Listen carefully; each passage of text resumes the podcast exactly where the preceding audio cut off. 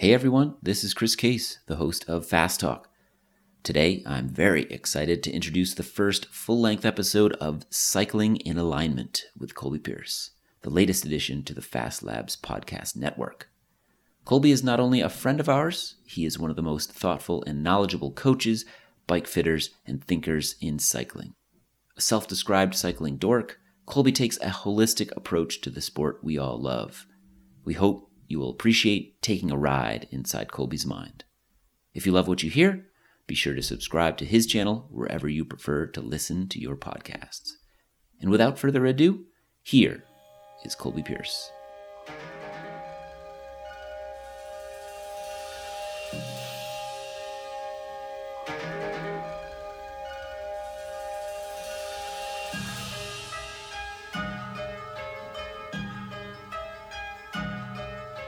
Welcome to the Cycling in Alignment podcast, an examination of cycling as a practice and dialogue about the integration of sport in right relationship to your life.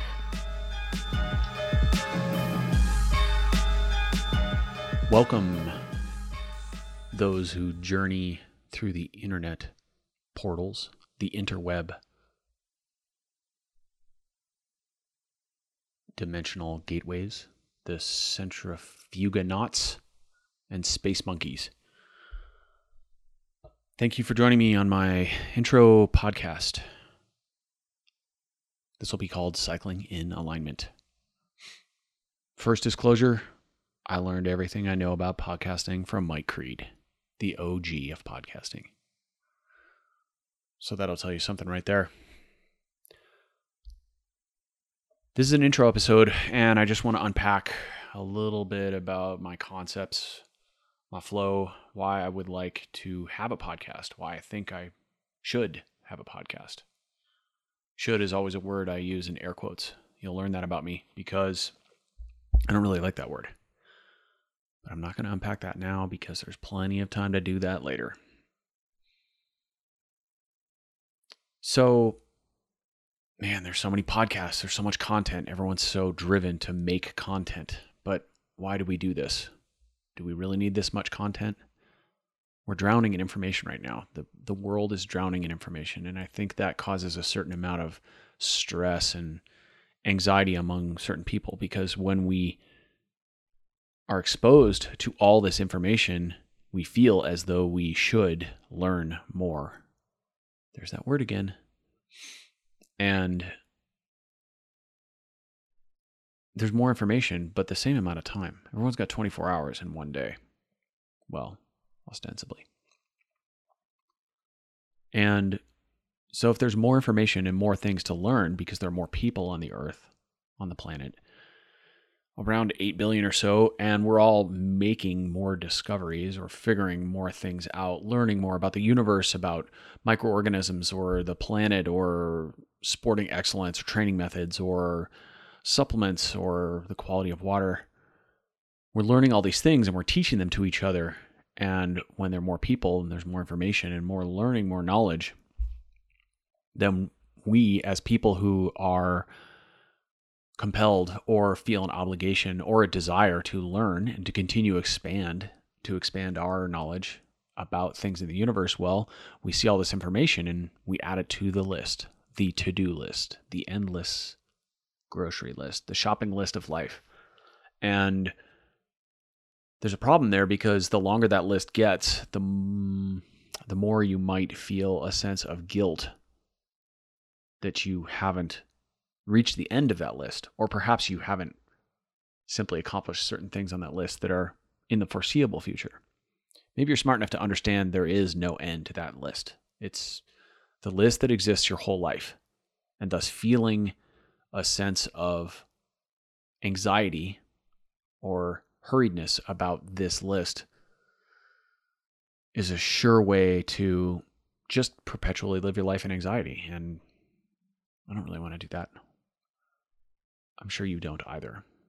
That said, there are moments when I have felt that anxiety. I readily admit that.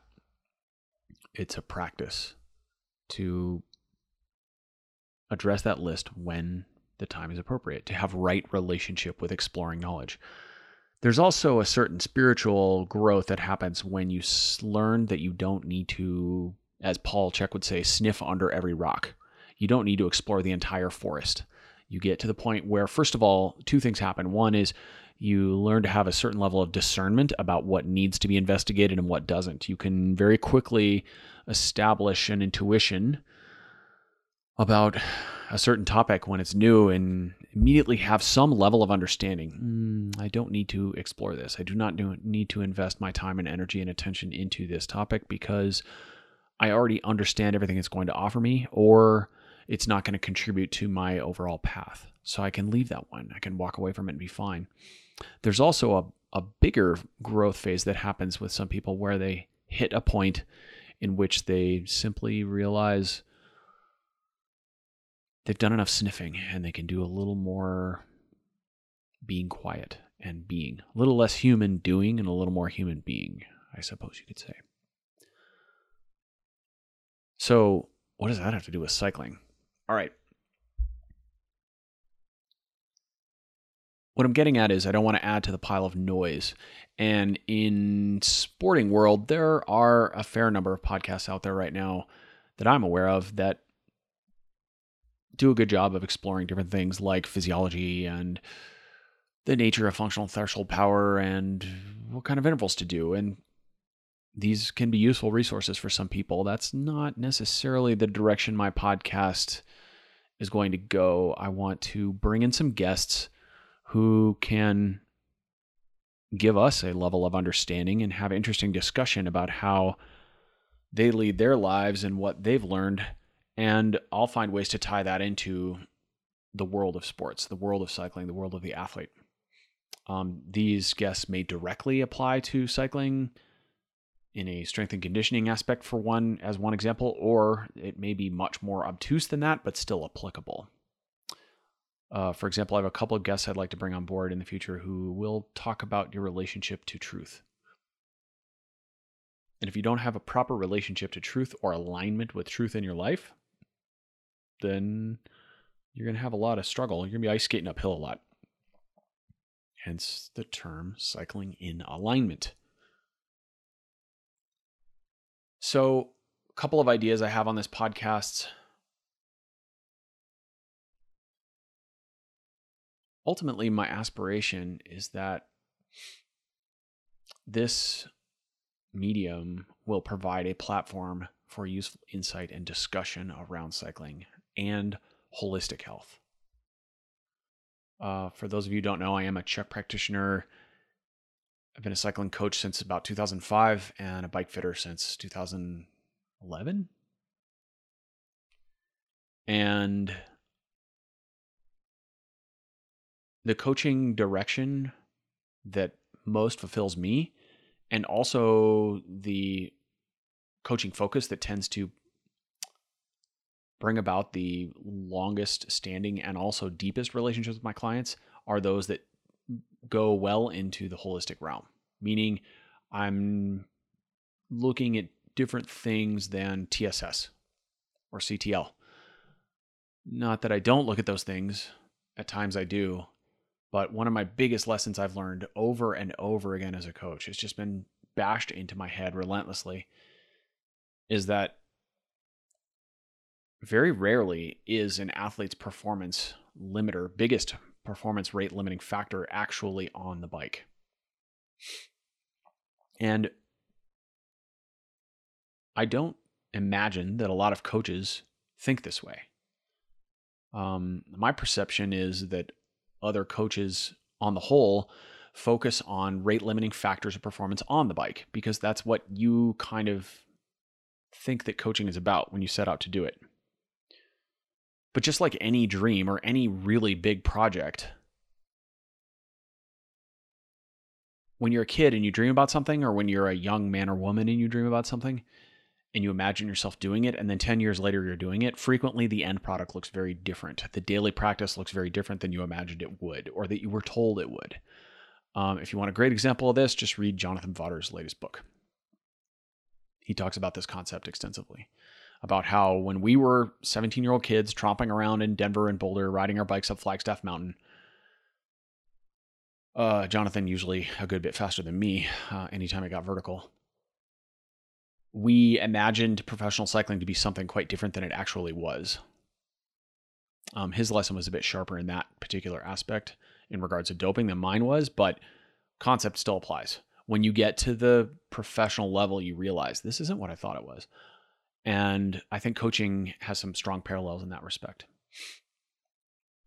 Uh, the other function of this podcast is a selfish one. It's a solipsistic motive, which is to get this shit out of my head. I have so many thoughts in my head and so many observations I've made about the sport, so many lessons I've learned for myself. Um, and when you hear the word lessons, by the way, you can infer that most of those came from failures. I'll talk very openly about my failures in the sport, and um, the intent is not to bash myself or or self-flagellate. It's not to exacerbate any success I've had. It's not to fluff myself up as some martyr. It's merely to give you an example of how challenging sport can be and what I've taken away from it. And hopefully you'll get some insight from that. So I'm going to say this a few times in this podcast, but I think it's important for anyone to state their passion, their dream, their goal, their love. We need to do this in order to have a clear objective. Um, as Paul said many times in his podcasts, if you don't know where you're going, any road will get you there. So, without a clearly defined goal, passion, or love, we don't have direction for all of our energy, all of our flow. We don't have cohesion. We don't have alignment. So I'm going to state my passion, dream, and goal. It is helping other people express their highest potential by illuminating a path that enables alignment with truth and coherence in their lives. So I want people to understand that's in the context of me doing that in my own life first. And I'll get to why that is in a moment. Again, back to that solipsism. Love that word, although I can't say it. Solipsism. Try it. It's a fun one. I talk a lot about words on this podcast words I like and words I don't like. What I am not here to do in this podcast, I'm not here to gain an audience, which might sound a bit odd to some of you, including my producer, Jana, and Chris and Trevor, who have gifted me the opportunity to work with them on this podcast. And uh, I just want to say thanks to all three of you for your help. But what what's up with that, Pierce? Why would how are you putting out a podcast you don't want to gain an audience? That makes no sense at all. Well, let me explain. He said, as though you were here asking that question. I'm not here to gain an audience because to gain an audience implies that I have an attachment to the outcome of what I'm doing. But to be clear, I really don't. What my goal is, is to clearly and lucidly explain the thoughts that are in my head, talk about the lessons I've learned, talk with other people about concepts and philosophies that I think are important and significant. One might say non trivial. And in doing so, I'm quite confident that the product I produce will be of value to people. But if it's not, then I accept that fact that what I'm talking about and what's running around in my head isn't of value to people. I suspect it is based on 15 years of coaching and a decade of bike fitting and the conversations I've had with my clients. I suspect it is based on the feedback I've gotten from the small bits of podcasts I've done already in different channels, including Fast Talk and a few others. But that's no guarantee. You know, past performance is no guarantee of future results, as they say in the world of stocks and bonds. So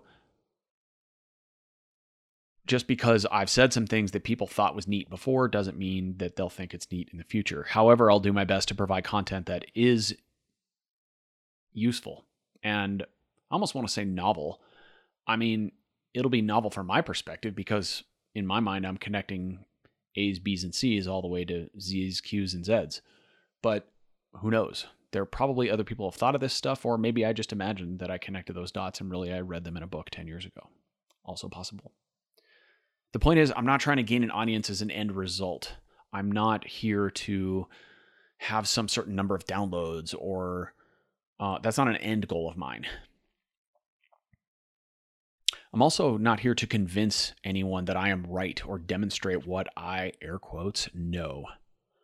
Um, knowledge is an enemy of man, and false knowledge or preaching about what I know and you don't is not really something I'm interested in doing.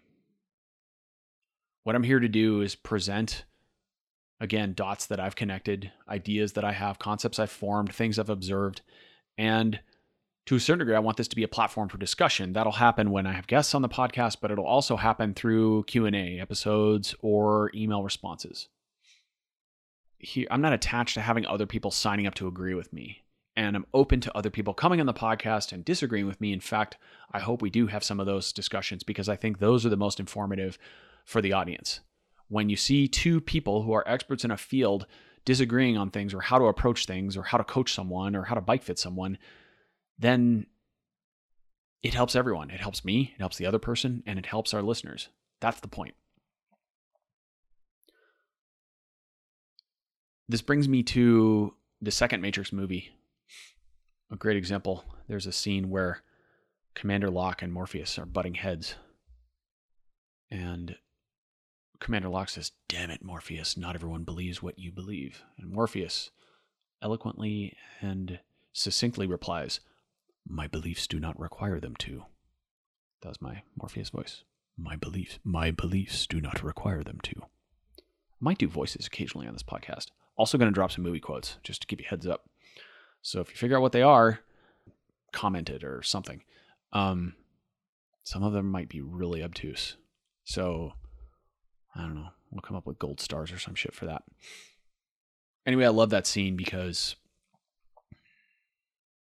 I am Morpheus in some respects. Whoa, wait, what did I just say? I'm not anywhere near that cool, but I identify with Morpheus's lone wolf perspective. I mean, I got to say, just to give you context, I am now 47. I'll be 48 in a few months. And so, you know, statistically, I'm somewhere near the middle, although no one chooses when. Now I'm to have to do movie quotes in that same voice all the time. Maybe not. I don't know. That's pretty annoying. We'll see what happens. So I was born in 1972 and I don't know what how old I was when ET came out. For those of you who remember the movie ET, for those of you who are younger and you're like what the hell is ET? It's this movie directed by Steven Spielberg. It was called ET, which stands for extraterrestrial, and it was super cheeseballs, although it did have some pretty good lines in it.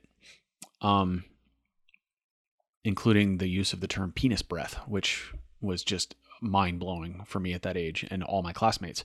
However, the thing that I struggled with about ET is that there was a unanimous vote. Everyone I knew and spoke to in my universe loved the movie ET. Now, to give you a brief bit of context, ET culturally was a movie that was very it was it was groundbreaking at the time because it had by today's standards, atrocious special effects, but it had special effects. And it brought to life this alien, this animatronic alien that had like nine moving parts um, and lived in this kid's closet. That's the story. That's pretty much it. He goes home, he flies home on a bike to his airplane or his space shuttle or whatever and takes off. Sorry, flying saucer. So there's the whole movie in a nutshell. But um, the kid you know, interacts with this animatronic animal. And it was just, there are all these heartfelt moments where these characters are playing out their lives. And it's this kid who's trying to figure out how to deal with the fact that there's an alien living in his closet. And, and it just was very endearing. The movie was groundbreaking in many ways, and everybody loved it.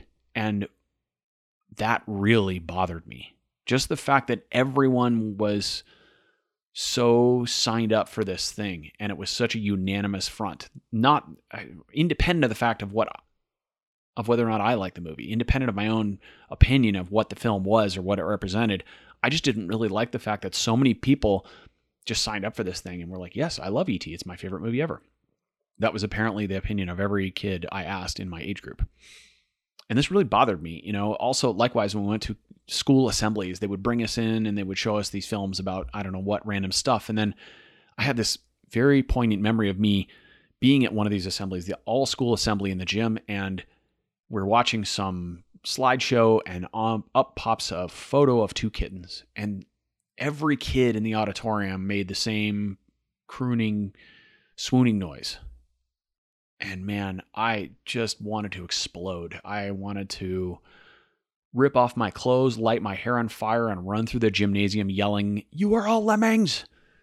I just couldn't deal with the fact that everyone was so signed up to to think this way. This really bothered me. So I recognized that in my youth, this was really fundamentally just an anti, it was a contrarian line of thought. It was an anti, I don't know what I'm trying to say. I just couldn't deal with the fact that everyone thought the same thing. And I, I just, that really bothered me that, that all jumping on the same ship or walking off the cliff or whatever you want to phrase it. And I think that at the time I was just going against the grain, is what I'm trying to say. But now, looking back in retrospect, I can see that really this was the seed of critical thinking that I had even as a young child. To me, it alarmed me that people didn't ask why they liked this thing when everyone else did. And critical thought is one of our most important tools in adult life. Because how do you, what's the, one of the most important ways to disassemble entrenched belief systems and program thinking? Presence of mind and critical thought.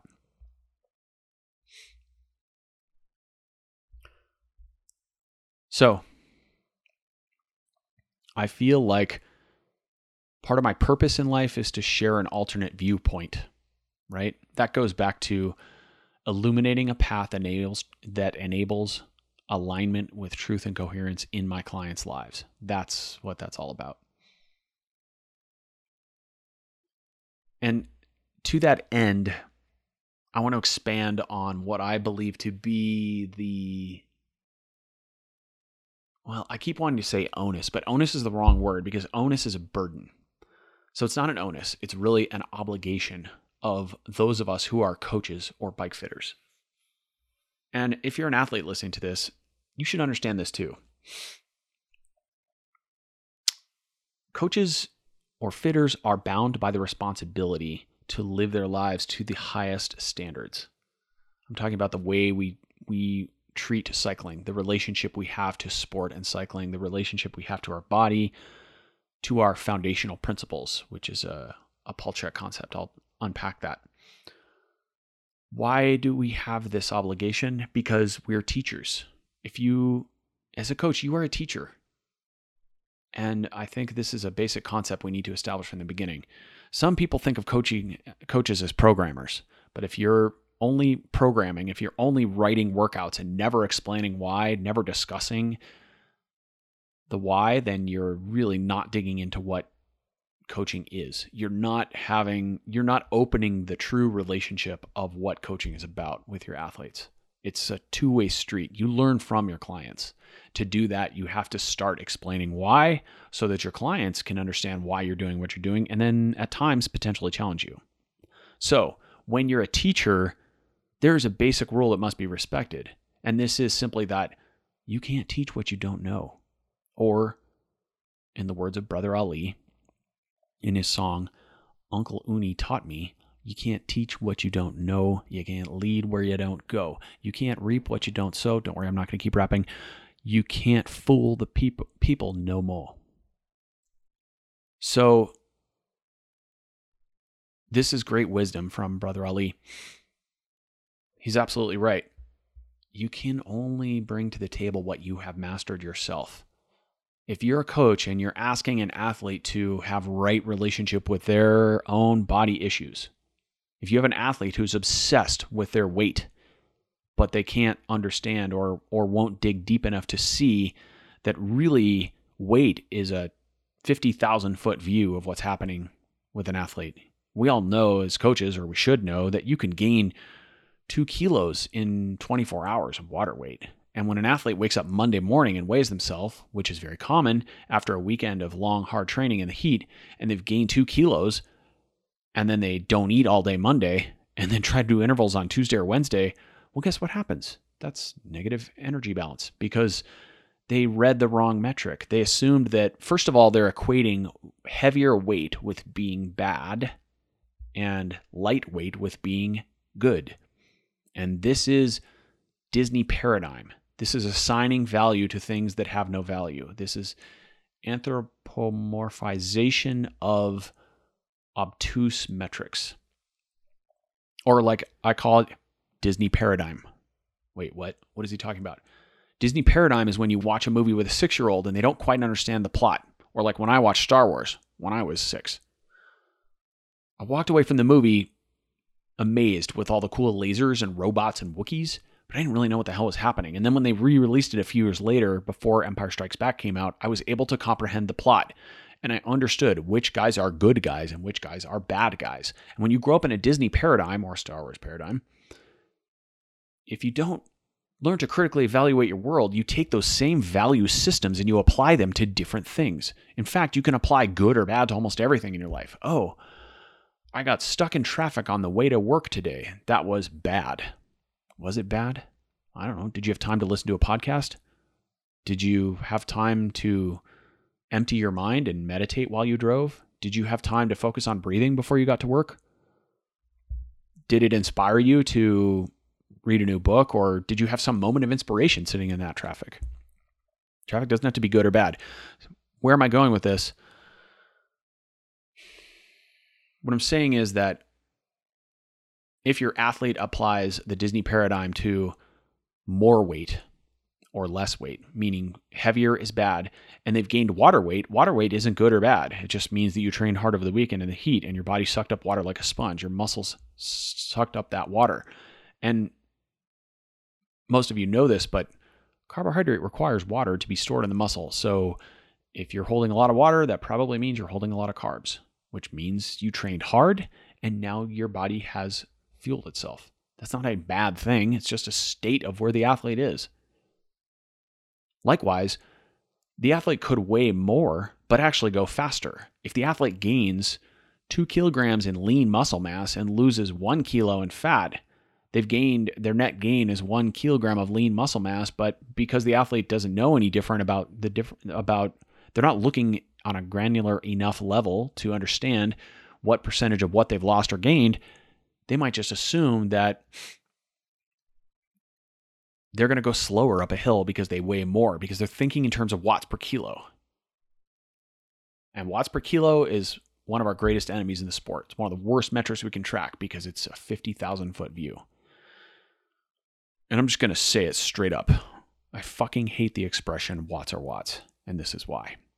So, I'll unpack this more later. Hopefully, I'm just giving you some some ideas on what my lines of thought are, my ways of critically thinking about the way the sport is coached right now, and some of the ways in which I think we could do it better. We can optimize our coaching. So, when you have an athlete who's stuck in this paradigm, your job is to dig deeper to uh, to help them understand why weight on its own, body mass on its own is not a, it's not a deep enough metric. It's not dissecting the problem enough. It's not, it's not looking at the athletes the change of the body chemistry on a meta on a on a small enough level and why we have to dig farther. So when we are coaches and we are under this obligation to live our lives to the highest standard, this means we must be going to bed on time. We must be drinking clean water. We must be doing our meditation or our, if it's a moving meditation, whatever works for you. We must metaphorically sweep our own doorsteps first. And in case you're wondering, this concept, this is such a beautiful truth about this concept you want to change the world? You want to make a positive difference? Start by sweeping your own doorstep. When someone sees you taking care of yourself, you inspire goodness and potential in them. You inspire their highest potential because they see you choosing not to drink. They see you eating organic. They see you keeping your house clean. They see you doing your stretching and mobilizations and then they're inspired. Or, as my wife frequently says, I have no problem raising the levels. Okay. The title of this podcast is Cycling in Alignment. And I want to briefly unpack the etymology of the words. So when I looked up cycling, I found several interesting definitions that applied to this concept. Cycling is an interval of time which a sequence of recurring succession of events or phenomenon is completed. Example, a four year cycle of growth and development. Well, I know something else that happens on a four year cycle, and that's the Olympics. And there are many athletes in the sport who are governed by this cycle. Well, in a normal four year cycle, it happens, not in this one, it looks like at the moment. We might be uh, five years between Olympic Games, 2016 to 2021. But anyway, that's unusual times.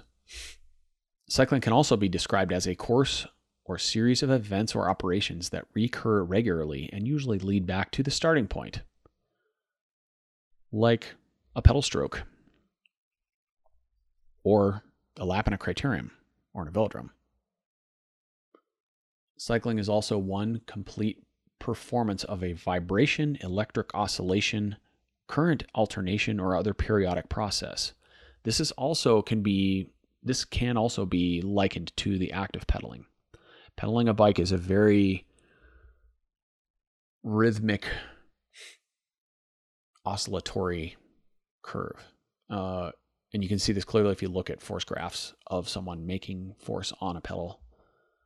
But there are lots of other ways in which pedaling is is rhythmic, and in that sense, it ties into some of our biological oscillators.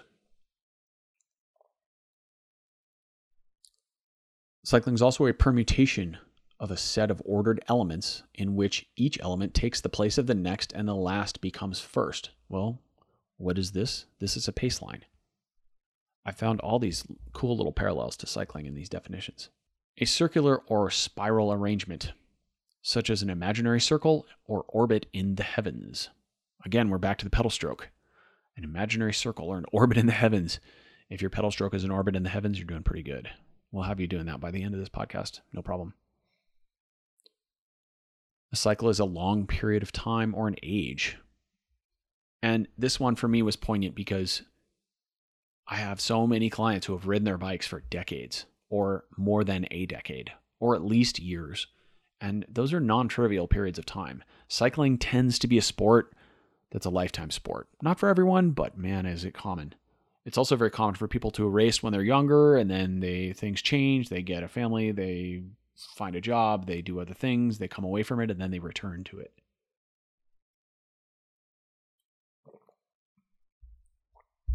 Sometimes they return to it with their kids. Um, a cycle of poems about unrequited love or an ode to the sport. Mm. If one were so romantic about cycling. For me, back to that professional cycling becomes something different than it was when you dreamt it as a teenager. Mm. A little bit of that is lost for me. I, I don't look always so fondly on historical pictures of cycling, although the Cinelli laser is still fucking cool. And the old LeMond Hinault battles, yeah, I can get into that stuff. Also, Eddy Merckx. I mean, come on. For you youngins out there, if you don't know who Merckx is or how to spell his name, you're already fired. Know the history of your sport. If you really love cycling, go research Eddy Merckx and Jacques Anquetil while you're at it. Anquetil, to say it with the correct pronunciation, although my daughter, who speaks French, will probably not like that pronunciation. Sorry, hon. Cycling is also a series of narratives dealing typically with the exploits of a legendary hero. Well, then, here we are back to LeMond and Hinault. I mean, how many legendary heroes do we know in the sport of cycling or fallen heroes? I won't mention all of them or even one of them because we already thought of who they are. But yeah. We are all shaped by our experiences and choices. So cycling is a sport that lets us do all these amazing things connect with nature, connect with the world, understand culture, connect with different cultures, people, travel great distances powered by the engine of the human body. I mean, that's what a bike is. It's this device that just takes our mechanical energy and converts it into something far more efficient than legs and far less destructive than cars. It's the perfect pace at which to see the world on a bike. So, for those of you who are done racing and can't quite figure out what to do with your cycling, don't forget bikes can do a lot of things besides do laps in a criterium. And another aspect I'll point out is that the cool thing about bike racing is during the hardest moments of a really good bike race, the personality of the athlete, it always comes out every time. It's just, it just fillets people's souls and you see who they are on the bike. There's something quite beautiful about that. You get to see someone in their most raw form when the, the badger comes out, to use an Hinault reference. What about the word alignment? I promise I won't go as far into this one, partially because I couldn't find as many cool correlatory, correlatory definitions. But the fundamental definition of alignment I found is the proper positioning or state of adjustment of parts in relation to each other. Okay, that's a bit simplistic, but what I'm getting at here is when people live in alignment, when they know their one dream, passion, goal, or love, everything points in that direction. And things that point away from that direction, when you're really in alignment, when you're really focused and living consciously, you recognize when things are pulling you away from that and you discard those things. They're no longer of interest to you. It's not a sacrifice. It's not, man, I really want to drink that case of Bud Light, but I figured I shouldn't because I might go like shit in the criterium the next day. That's not the scenario we're talking about. It's that you have far too much respect for your body, for your training, your effort, your goals, your path to even want to drink a case of shit piss water Bud Light or pick your example, whatever you want. Whether it's just staying up late playing video games or eating four chocolate brownies for dessert.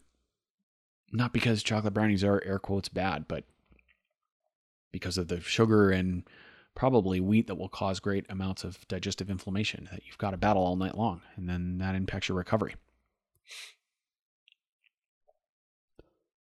We can interpret alignment in a few ways. We can say literally cycling in alignment is riding with your back straight, your hips level and stable, your bicycle making a true path down the road or, well, the trail or the velodrome, right?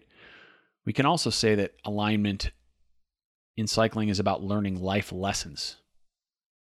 Even if some of the lessons are cyclic in nature and they get repeated, the point is that with consciousness and intent, we will transcend those lessons. Or as that cliche goes, the old saying, life will present you with many lessons. And when you pass the lesson, you may move on to the next one. But until you pass the lesson, it will be repeated. And um, yeah, I think that's pretty apropos in the world of cycling, especially. Because how many times have we all trained too much before a bike race or trained our clients too much before a race and then watched them crash and burn and then went, hmm, I did that again? Really? I thought that I could train 20 hours in the five days before this important race and still go okay. I, yeah, once again, I thought I could do more than I could, should. Or my ego let me believe that I was capable of more than was realistic. Also, for me, alignment is about treating this sport as a practice as opposed to using it as an escape or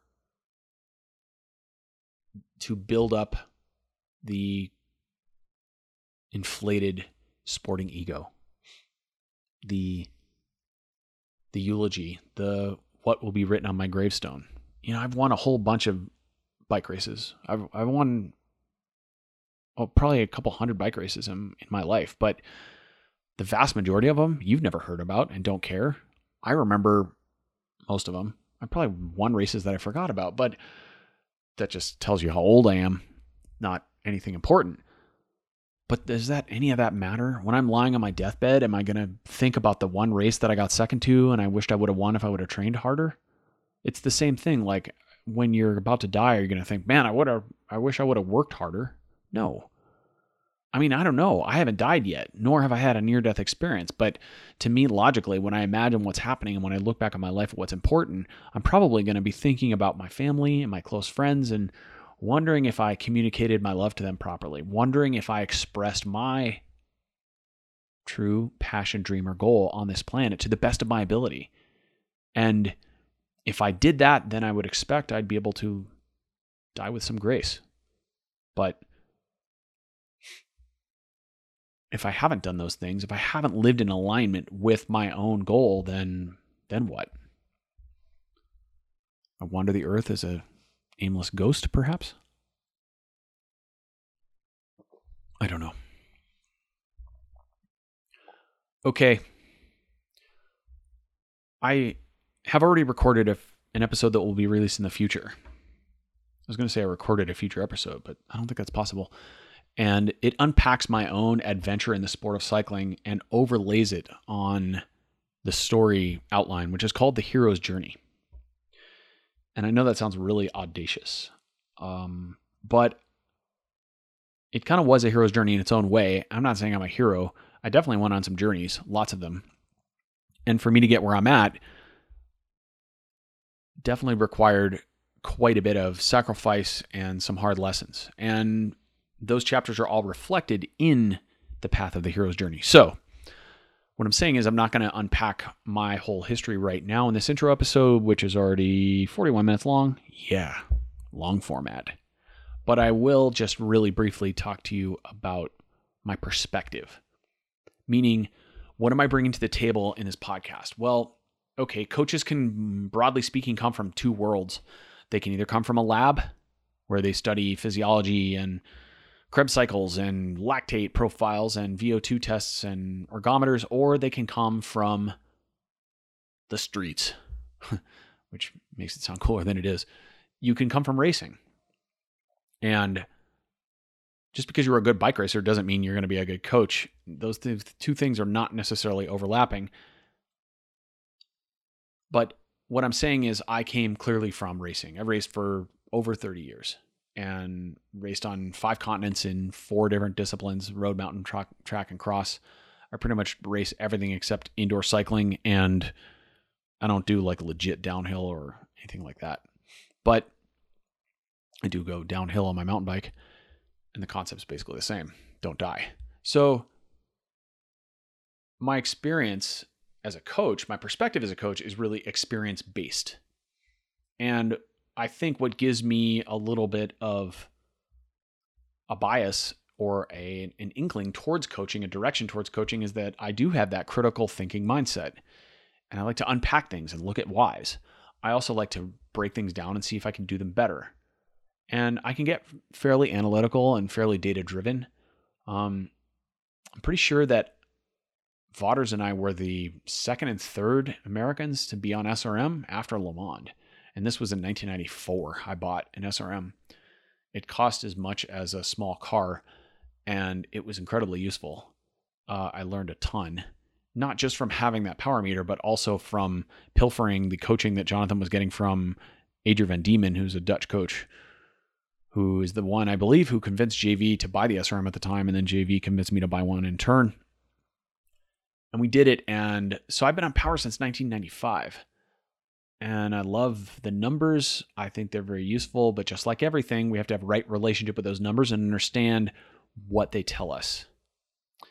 I will definitely unpack this in a future episode because I feel that the relationship to numbers has gone far far from where it should, the mark of what what they what purpose they serve for coaching and for improvement of rider performance. So, you know, I won lots of bike races, but man, I lost lots of bike races too. I mean, in three plus decades of bike racing, I don't know. I'd have to add them up. Maybe I'll do that at one point. See how many races I started. That would be an interesting statistic, at least to me. You know, I've got a a CV of successes and a CV of failures, just like every bike racer. You know, I qualified the start spots for the points race in Madison in the 2008 games, but didn't get named to the team. That's one of a million times in which I, air quotes, failed. But as Paul likes to say, Paul Chek, really, instead of looking at athletic accomplishment in bins of winning and losing, he prefers to term them winning and learning because every time you lose, you get a lesson. And I learned a lot from not making the 2008 Olympic team. I'd already been to the Olympics in 2004 in Athens, so that was an amazing experience, and I'm really grateful for that. But 2008 taught me just as much, or maybe more.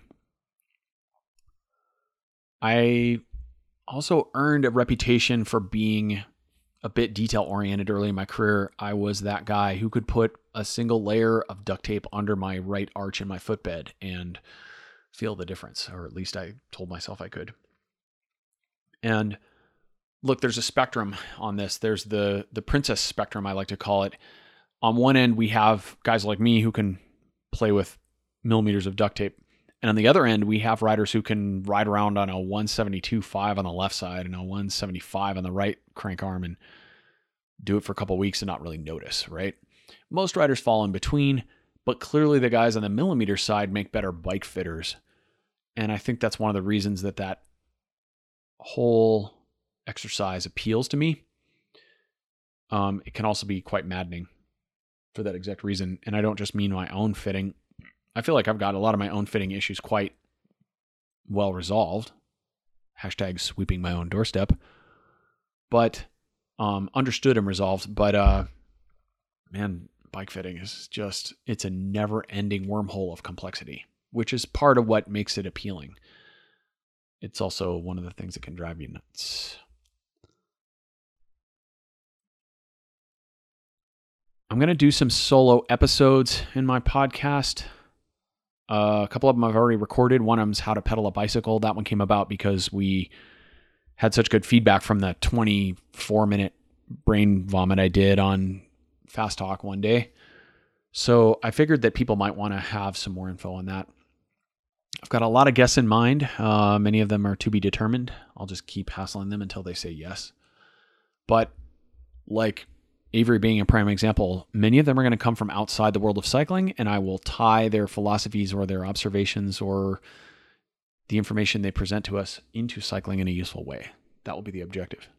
There will be some discourse, probably some Q and A episodes. Um, I'm just going to lay it out now in the intro. Like, if you're going to troll me, I will just relentlessly ignore you.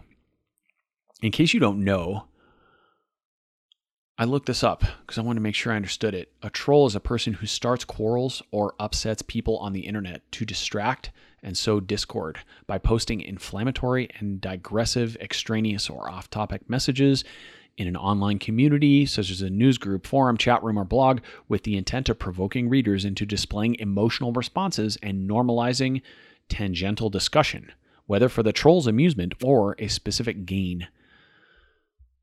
I thought that was a pretty cool definition. So I like I'm all about speaking with people and having discourse. I want to have discussions that challenge my ways of thinking. I like to challenge other people's ways of thinking. I think that's healthy and normal. If your purpose is only to inflame the discussion or bring about emotional response, then this is I'm God of my world. So bye. Just giving you the the straight up. I will tell you you're trolling and then that's it. I'll call you out.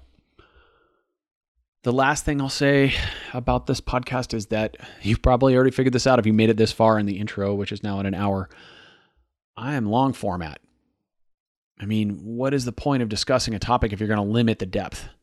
I'm a details guy, so of course, any podcast or discussion I have is going to be detailed and have hopefully lots of useful insight.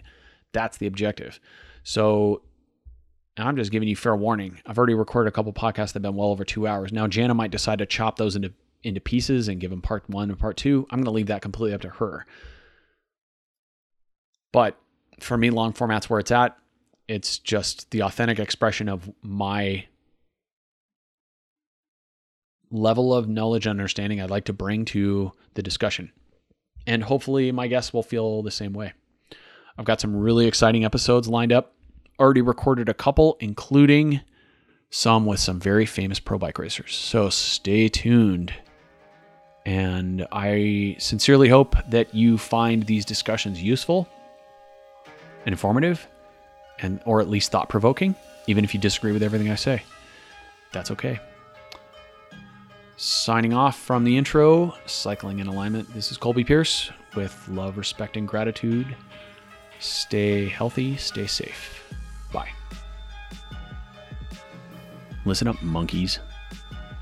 The ramblings on this podcast represent me and me alone. They're not indicative of the thoughts or opinions of Fast Labs or Chris Case or Trevor Connor or anyone else. Also, none of this advice is intended to prescribe or diagnose anything. I'm not a doctor, I don't play one on the internet. So, just want to be clear on those points. Thanks for listening.